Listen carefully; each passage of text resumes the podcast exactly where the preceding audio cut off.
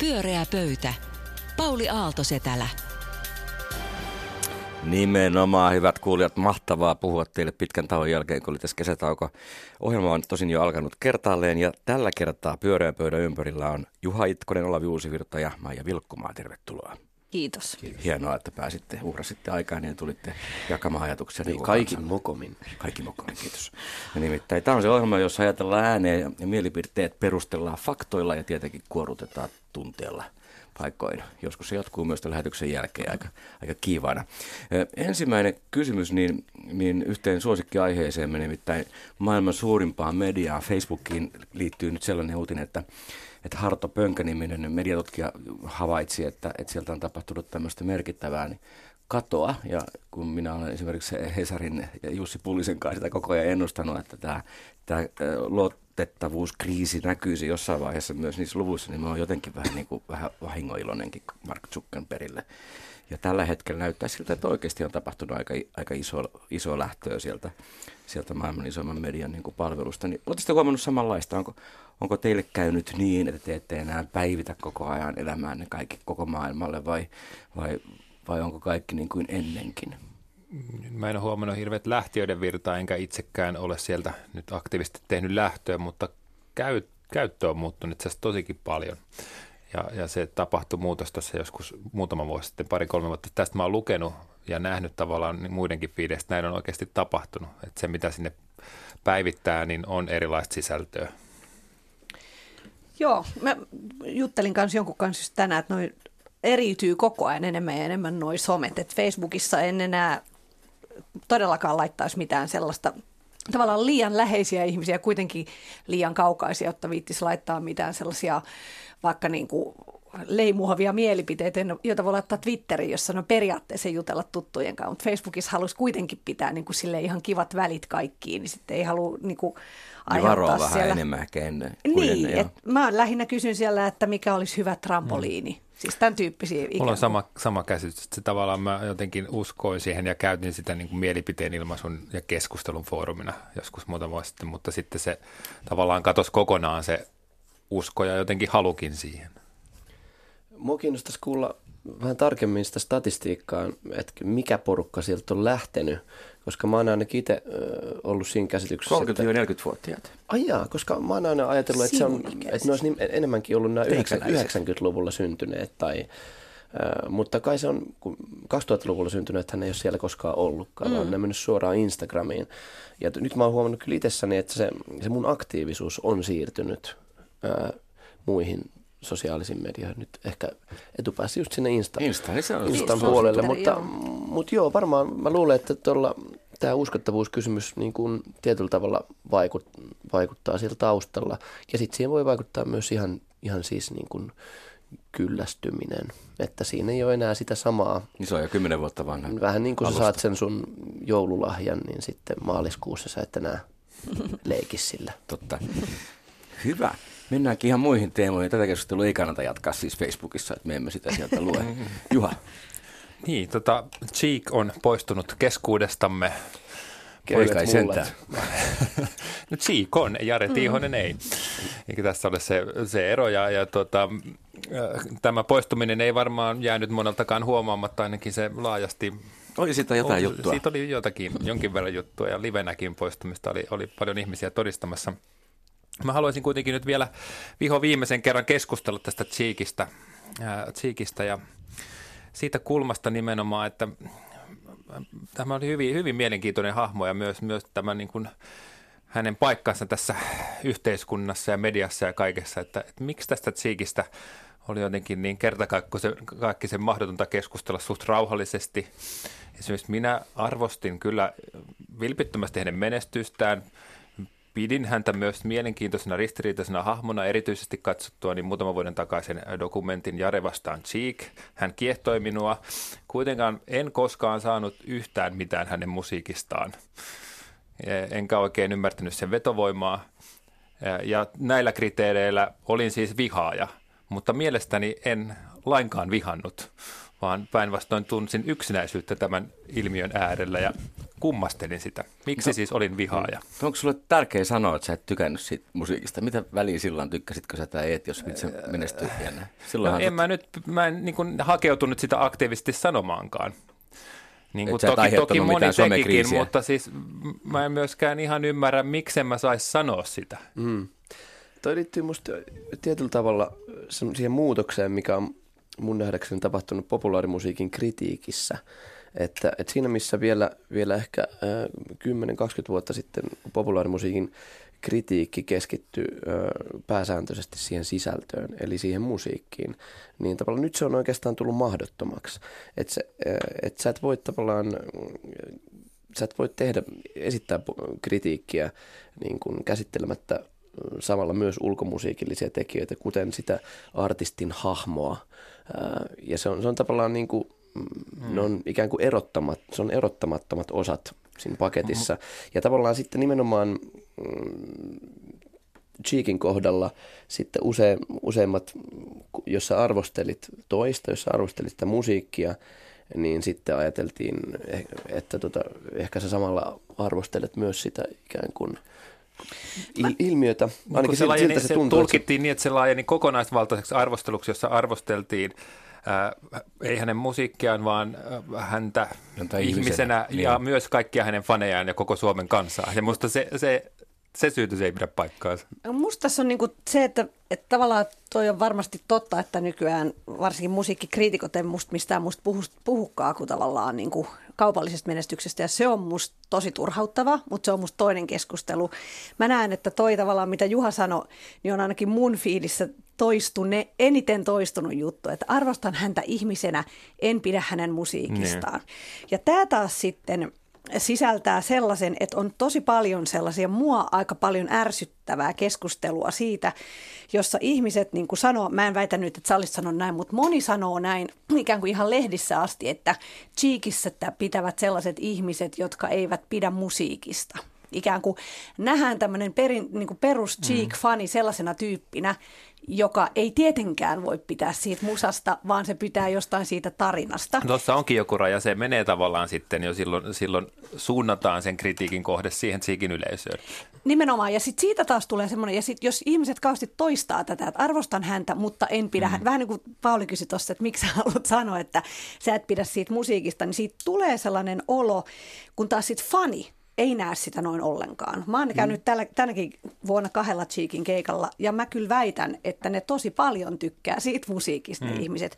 Et sit jos itse on tavallaan esteettisistä syistä eri mieltä, niin sit voi ajatella niin, niin kuin suuret hipsterijoukot ehkä ajattelee, että kukaan mm. ei ikään kuin voi tykätä siitä mm. musasta. Mutta totta kai ne tykkää, ne rakastaa sitä, ne laulaa mukana, ne hyppii, ne liikuttuu, ne intoilee. Ei epäilystäkään. Sellaista väitettä mä en kyllä koskaan tekiskään. Niin. niin Mutta sitten taas toisaalta, että siksi miksi fani saattaa loukkaantua siitä, että sä sanot ylipäätään sen lauseen, mm. tai no, edes senkin vihjaat, mä kyllä ymmärrän, joo. Että, niin koska mä se on jos joku sanoo, mm. että Dingo on sen mielestä huono, niin kyllä mä vähän loukkaannut, mm. koska se on tavallaan mulle niin, niin tärkeä se, asia. väärin. Mutta siis, oli, oliko tämä kuitenkin tämä koko keskustelu, kun äh, Cheek vai, vai Jare oli kieltämättä taitava niin kuin rakentamaan myös tätä kaikkea, niin oliko tämä koko, koko viha-asetelma, mitä tässä nyt puretaan, myös, myös tavallaan jotenkin niin tietoisesti ohjattua ja suunniteltua, niin, koska mitä me, sehän, mitä meidän, eikö, se, no, eikö siitä myös rakentunut sitten se asetelma, että, että tässä on minä ja fanini ja sitten täällä on tämä niin kuin, Yhteinen vihollinen vahvistaa. Mä, mä ainakin olisin valmis näkemään yhden semmoisen käännekohdan tavallaan tässä Cheekin, Cheekin tarinassa liittyen nimenomaan tähän tähän tämmöiseen tiettyyn vastakkainasetteluun. Ja se oli se, kun, kun Cheek tota, ää, antoi porttikielon toimittaja Oskari Onniselle mm. saapua ää, tiedotustilaisuuteen. Mm. Eli hän alkoi ikään kuin valikoida toimittajia, jotka, jotka saivat tulla. Mutta se oli niin. sietämätöntä, että Oskari Onnisen hännistelyjoukot otti niin vakavasti sen.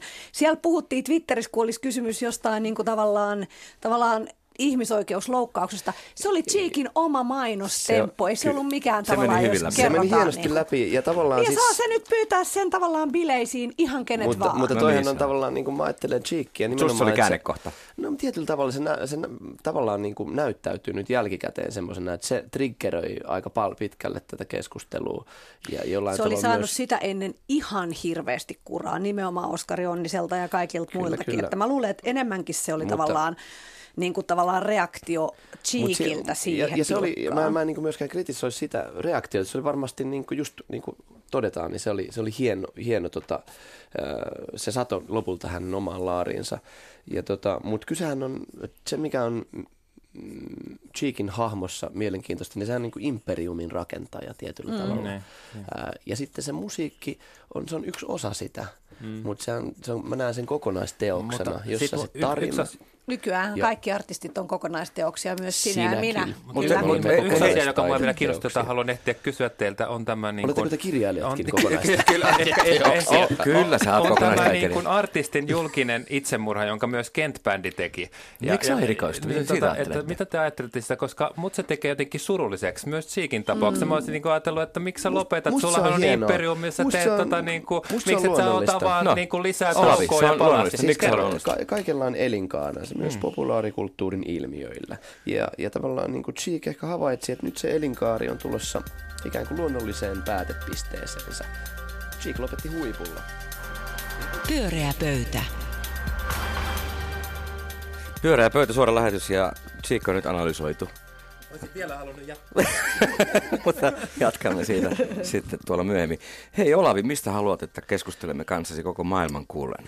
No kuule, minä luin sunnuntaina Helsingin Sanomista äh, henkilöhaastattelun. Äh, keskustan pitkäaikainen neljän kauden kansanedustaja Tapani Tölli äh, ilmoittaa nyt jättävänsä eduskunnan pettyneenä nykypolitiikkaan. Äh, ja tämä herätti musta kysymyksiä. Täällä on tietynlaisia aika, aika painaviakin ikään kuin jollain tavalla voisiko nyt sanoa syytöksiä sitä kehityskulkua kohtaan, mitä on politiikan murroksesta, kun puhutaan. Tölli on tässä haastattelussaan muun muassa puhunut, että politiikasta on tullut pinnallisempaa, pitkäjänteisyys on kadonnut, päätöksentekokyky on heikentynyt, mielikuvista on tullut faktoja tärkeämpiä. Isot ja pienet asiat menevät sekaisin eikä niitä osata suhteuttaa. Päivän kohut hallitsevat julkisuutta. Eli jotenkin tulee semmoinen kuva, että kun on puhuttu journalismin murroksesta, että siitä on tullut äh, monin paikoin tämmöistä niin sanottua klikkijournalismia, niin, niin jotenkin tuntuu, että äh, muun muassa nyt sitten monet konkaripoliitikot, äh, vanhemman polin poliitikot näkevät myös saman kehityskuulun tapahtuneen äh, politiikassa ja parlamentarismissa. Ja, ja Tapani Töllin lisäksi hän on tässä syksyllä ilmo- kes- kesällä ilmoittanut jättävänsä moni muukin pitkän linjan. Seppo Kääriäinen, Lenita Toivakka, Pertti Salolainen, Kari Uotila, Riitta Müller, Stefan Wallin, Maria Lohela.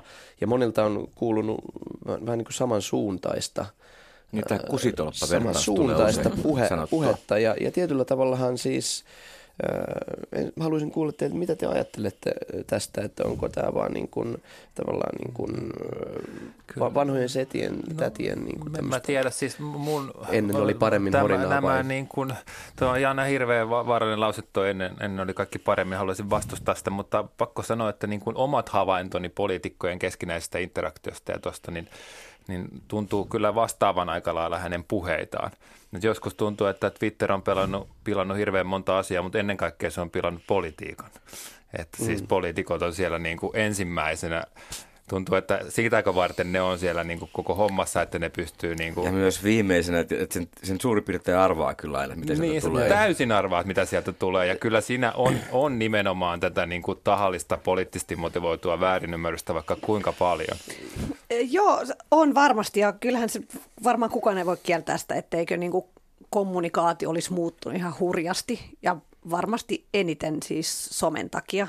Sitten on tullut monia näitä asioita, mitä tässä on tullut. Mutta silti, kun mä luin tuota Töllin haastattelua, niin mä en voinut välttyä siltä ajatukselta, että tässä nyt myös niin kuin toimittaja mun mielestä aika kritiikittä niin kuin lähtee mukaan siihen semmoiseen niin kuin, Totta kai, kun hän on jättämässä poli- Niin, niin mutta silti tällainen sanotaan, että tämmöinen harmaa tyyppi, jota kukaan ei muutenkaan koskaan huomannut, niin se onkin yhtäkkiä parasta, mitä maailmalla on ollut ja miksi ei enää ole tällaista ja nykyään vaan hirveitä.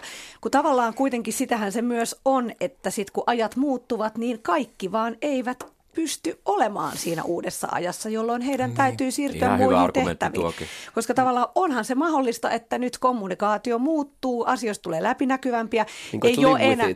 Niin, sitten kun tavallaan se, mitä siinä tapahtuu myös samalla, kun siitä tulee tietysti mielessä hermostuttavampaa on, niin myöskin samaan aikaan se, että tavallaan ne kulissien takaiset norsunluutornit niin tavallaan hajoaa, hyväveliverkostot hajoaa, on vaan niin kuin ihmisiä, jotka argumentoi. Jotkut argumentoi tosi niin. huonosti. varmasti. Se on totta, mutta kun lopultahan se argumentointi ei sitten olekaan mitään. Se on ihan pelkkää argumentointia. Se on musta ton Töllin jutun pointti, että hän sanoi, että he ovat lainsäätäjiä ja heidän pitää pystyä tekemään siellä lainsäädäntötyötä ja sitä tehdään niin kuin rauhallisesti, punniten niin kuin erilaisia argumentteja yleensä niin kuin yli puolueen rajojen. Ja tällä niin kuin holtiton mm. niin kuin kiireinen argumentointihan tulee tämän tielle. Et mm. lopulta, lopultahan siinä saattaa käydä niin, että, että mitään niin kuin kauhean järkevää sieltä ei synny, mutta hitosti argumentointia. Mutta kieltämättä tulee mieleen, kun täällä on esimerkiksi äh, tota, Tapani Tölli hu- huomioinut tavallaan sen, että parlamentarismin siis ytimessä olevan ajatuksen siitä, että kansanedustajien tehtävä on yhdessä pystyä päättämään asioista. Ja siltähän se varsinaisesti ei ole näyttänyt nyt viime aikoina, että, hmm. että, tota, että, että onko tämä onko tämä tavallaan niin kuin parlamentarismin kriisi, josta Tapani Tölli ja muut to, puhuu? Niin tokihan se... tietenkin, kyllähän se nyt edelleen toi koneisto tuolla jauhaa ja budjettiriihiä pidetään ja tänäänkin pidettiin. Ja et, et, et, tavallaan tietysti asiaa voi nähdä myös niin, että, että tämän mm.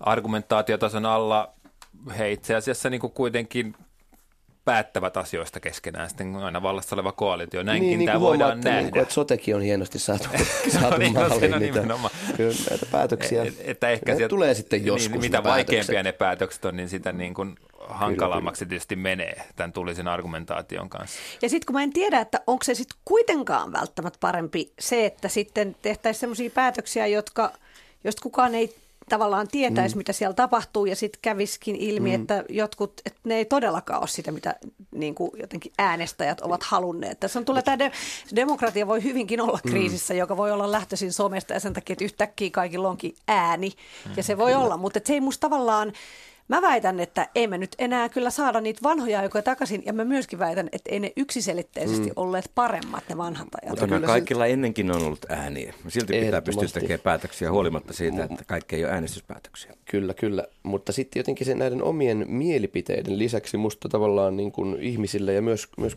poliitikoillahan on siis äh, korvat myös sen lisäksi, että heillä on suu. Hyvä huomio. Tota, se jotenkin, jotenkin sä toivoisit, että semmoinen niin kuuntelu – et, mm, no mä en nyt, mulla ei kokemusta, niin kuin, mä en ole kovin usein ollut täysistunnoissa paikalla, niin ne tapahtuu siellä sitä, että, niin kuin, että siellä oikeasti kuunnellaan, mitä muut puhuu. Kun aina kun näkee kuvia sieltä, niin siellä on niin kuin viidesosa vaan tuota tuoleista täytettynä ja, ja muut on jossain Mutta kai se politiikka tapahtuu ja... oikeasti muualla kuin mm. siinä televisiolähetyksessä, että se on valiokunnissa ja siinä arjen duunissa. Mutta jotenkin mä oon aina ajatellut, että poliitikon niin kuin paras taito on siis takinkääntötaito.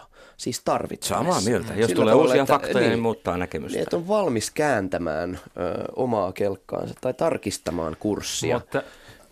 Ja välillä sanon, sanomaankin, että itse asiassa mä en aikaisemmin tullutkaan niin. huomioineeksi tota pointtia, minkä sä Juha just sanoit.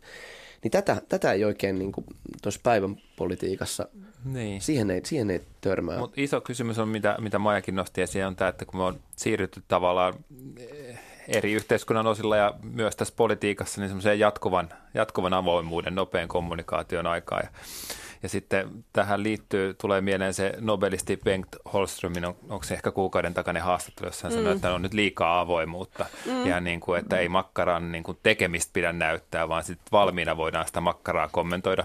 Tämähän nosti hirveän, hirveän tota, äläkän kyllä – tavallaan se, se, se, on, se, on, se, on, se, on poleminen, se on poleminen ajatus, mutta että kyllä, kyllä se kannattaa musta kuitenkin ajatella, että että se, kun se, sen avoimuuden mukana tulee ehkä semmoinen vastuu myös, että sitten kun niin kuin heti niin kuin ammutaan alas, niin, niin tota, mutta, se, mutta siinä on makkaran tekemistä, jos mitä, pitäisi nimenomaan näyttää. Sanon minä tässä näyttää.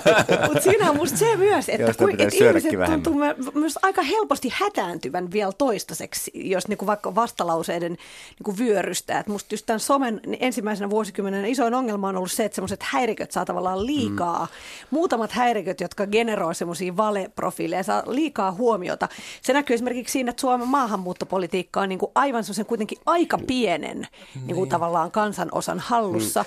Että mun mielestä niin sanottujen päättäjien pitäisi pystyä kestämään sitä, että jotkut valittaa Kyllä. siellä Twitterissä, koska no, ennen ne valitsi baarin siis, pöydissä. Jos Mitä siitä? Kestä, niin vaihtakaa, ja, ei siellä ole pakko koko ajan olla. Niin. alaa. Ja sitten se, mikä musta on erity, Kyllähän erityisen... ne kai kestääkin, ei kai se mm. ole ongelma. Mutta Mut tota... sitä ne just sanoo, että ei voi tehdä mitään, koko ajan haukutaan. Mm. Sitähän se on just se, että ne ei kestä niitä haukkuja. Se, mikä on erityisen raivostuttavaa, on musta tämä ainainen irtopisteiden keräily. Ne. Esimerkiksi tämä puolustusministeri Jussi Niinistön viime viikkoinen linssikeitto mm. aivopieru, joka, joka niinku, se on niin siis, pöljä, että sille ei pitäisi antaa enää yhtään enempää mutta, Just se, mutta kaikista surullisinta on siinä, että, että tota, luultavasti Jussi Niinistö on siis itse vegaani, että on niinku pelkkää laskelmointia. Se semmoinen viimeinen, Säkin menit tuohon lankaan, viimeinen niin, oli. No, sehän on just sitä, sehän on just sitä tahallista väärin ymmärrystä. Eihän se nyt voi olla niin tyhmä, että se luulisi, että 2010-luvulla kasvisruoka tarkoittaa porkkana. Mutta musta must on, must on niinku vastuutonta. Mutta onhan sekin no, vastuutonta, jos puhutaan vaikka ympäristöteoista, niin, niin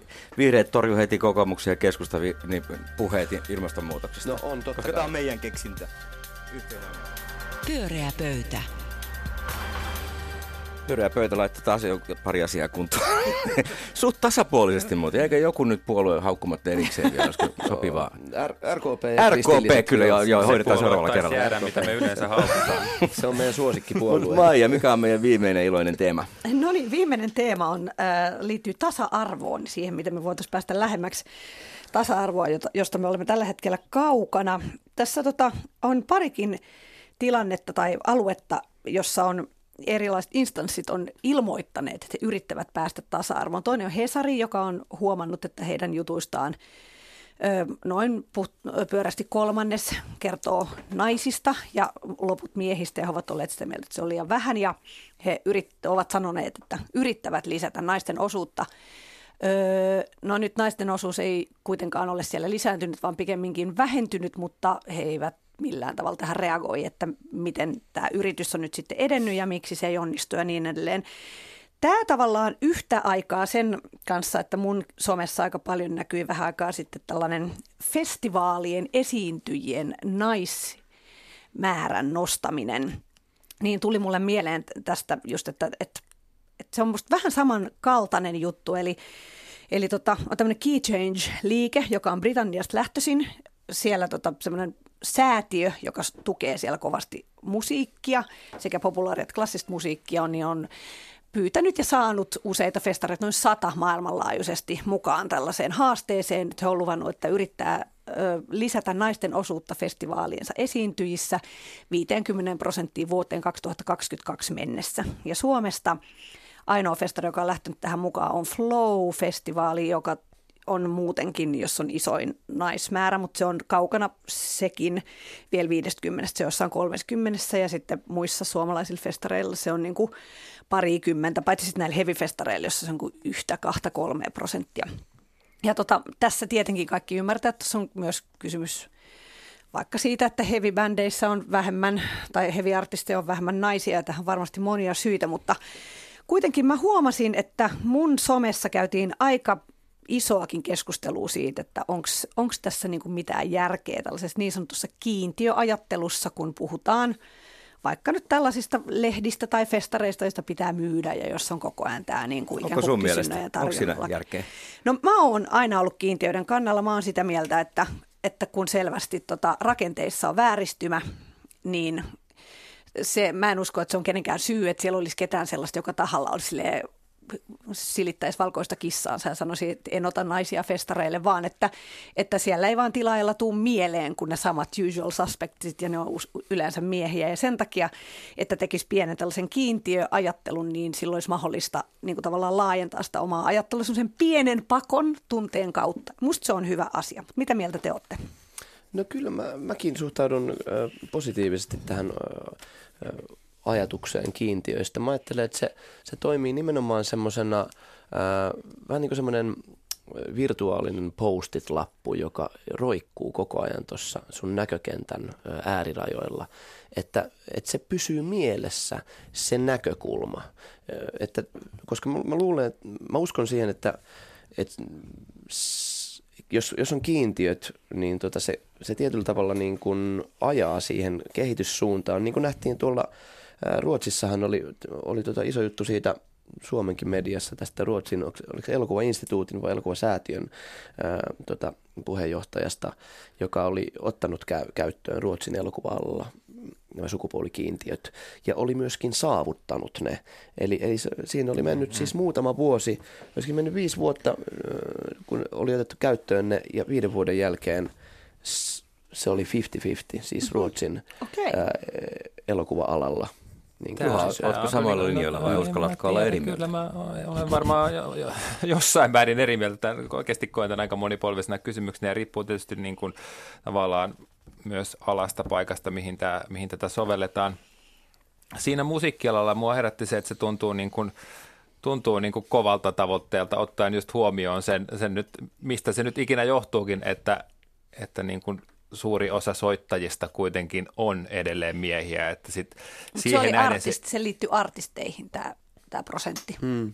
Sitten niin. ne prosentit, jos katsotaan kaikki, siis myös soittajat, niin soittajat. niin sitten naisten osuus on joku huomattavasti pienempi vielä. Ei sillä 30 päästä mitenkään silloin. Niin, niin että tässä puhutaan mm. just artistien osuudesta. Joo. Joo, okei. Okay. No se, se muuttaa vähän, kyllä. Mutta että jotenkin sitten mä yritän tätä jonkun käänteisen kautta miettiä, että, että jos on kuitenkin tällaisia taipumuksia, että jotkut alat on vahvasti sukupuolittuneita, niin voidaanko sitä tällä kiintiöhommalla muuttaa? Ja voidaanko me sitten tavallaan luoda kiintiöt jollekin naisalalle, että nyt täällä pitää olla puolet miehiä? Voidaan. Tai, tai vaikka niin kuin, mikä nyt olisi sellainen oikein niin kuin aika naisittunut tapahtuma, joku sisustusmessut, siellä pitää olla niin kuin puolet esiintyjistä miehiä. En mä tiedä, oliko tämä mm. ollenkaan hyvä esimerkki, mutta niin kuin... No, hyvä provokaatio. Aa, se mahdollista tietenkin, mutta mä mietin itse, että, että esimerkiksi vaikka rap-festareilla, siitä on niin kuin puhuttu nyt paljon, että, että niin kuin käytännössä räppäreitä, tai no Blockfestillakaan ollut varmaan yhtään, siellä on muutama naisesiintyjä, mutta ne ei ollut räppäreitä.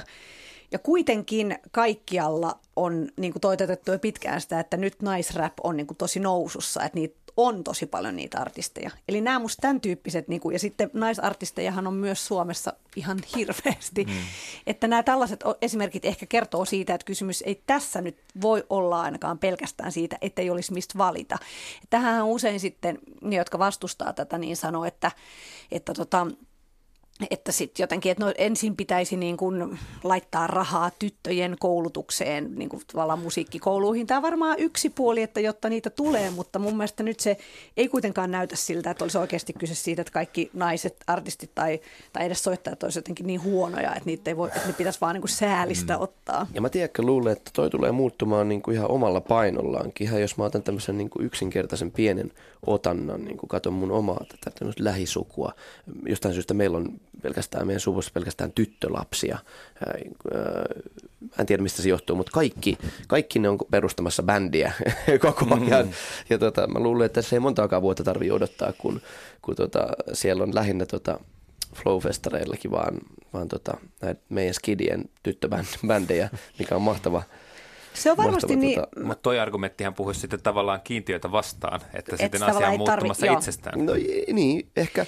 Mutta toisaalta se, se niin kuin, niin kuin mä ajattelin siitä kiintiöstä, että ehkä sitä, sitä ei tarvitse sillä tavalla niin kuin, äh, kiveen hakattuna. Ehkä se on, miten sitä käyttää sitä kiintiötä. Että... Ja ne mittarit voi olla vielä arvokkaampia. Tosin se uutismittari on musta vähän ongelmallinen, että jos lasketaan, että kehen uutinen mm. kohdistuu, niin silloin ei tarvitse kaivaa enemmän. Niin ja sekin on jännittävää, että jos tämä mittari oli heilattanut sitten niin kuin punaiselle päin. Mutta, se, mutta se, kaikenlainen tämmöinen seuraaminen on arvokasta ja, ja muuttaa jo käytöstä. Siitä on paljon tutkimusevidenssiä. Mm. Ja sitten on, on siinä tietenkin se riski siis, että, että tota, jos esimerkiksi niin kun, äh, Hesarillakin on varmaan just, kun viime aikoina ollut tämä seuranta, niin, niin kyllä aika tarkkaan joutuu miettimään, että ketä asiantuntijaa ne, ne tota, haastattelee. Ja tota, Mutta sitten siinä pitää olla niinku tarkkana, että onko se aina se tarkoituksenmukaisin joka valitaan niin sukupuolesta riippumatta. Mutta mut kyllä mä luulen, että jotenkin musta siinä on ehkä eniten se, että sitten tietyt samat tyypit yleensä jos ajatellaan, että niinku yleensä miehiä niin kuin hoitaa vaikka festaribuukkaukset, niin kyllä se näkökulma on rajoittunut, väittäisin. Pyöreä pöytä. Pyöreä pöytä. Hei, oli hyviä keskusteluja. Kiitos provokaatioista ja hyvistä argumenteista. Ää, niin Juha Itkonen, Olavi Uusivirta ja Maija Vilkkumaa. Tämä oli suuri ilo. Minun nimeni on Pauli Aaltosetälä. Ensi keskiviikkona ihan uudet aiheet. Hei hei.